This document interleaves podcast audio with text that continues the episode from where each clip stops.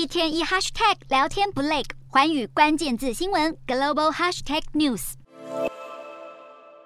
热门的社群软体 TikTok 很可能要停止在美国营运，因为美国国会两党议员联手提出新法案，打算阻止受到中国影响的社群平台公司进行任何交易行为。发起人之一的共和党参议员卢比欧质疑，中国政府透过这些软体搜集用户资料，危及国家安全。除了遭到美国国会锁定，许多州也陆续宣告要禁止政府持有的设备安装 TikTok。先前南达科他州、马里兰州等都已经签署了相关禁令，现在阿拉巴马州和犹他州也加入禁令的行列，总计至少有九个州公部门设备已经全面禁止安装 TikTok。不止美国禁用 TikTok，印度在二零二零年因为边境问题杠上中国，政府便下重手禁用上百个中国软体，TikTok 就是其中之一。至于我国行政院最近也证实，院内各部门已经确定禁用抖音，之后还会和其他院会协调，希望比照办理。针对这些治安问题的质疑，TikTok 不断坚称用户数据都是存放在中国境外，绝对没有泄露给中国政府的问题。不过这些说法似乎还是没有办法缓解美国的疑虑，预计未来还会有更多州跟进封杀 TikTok。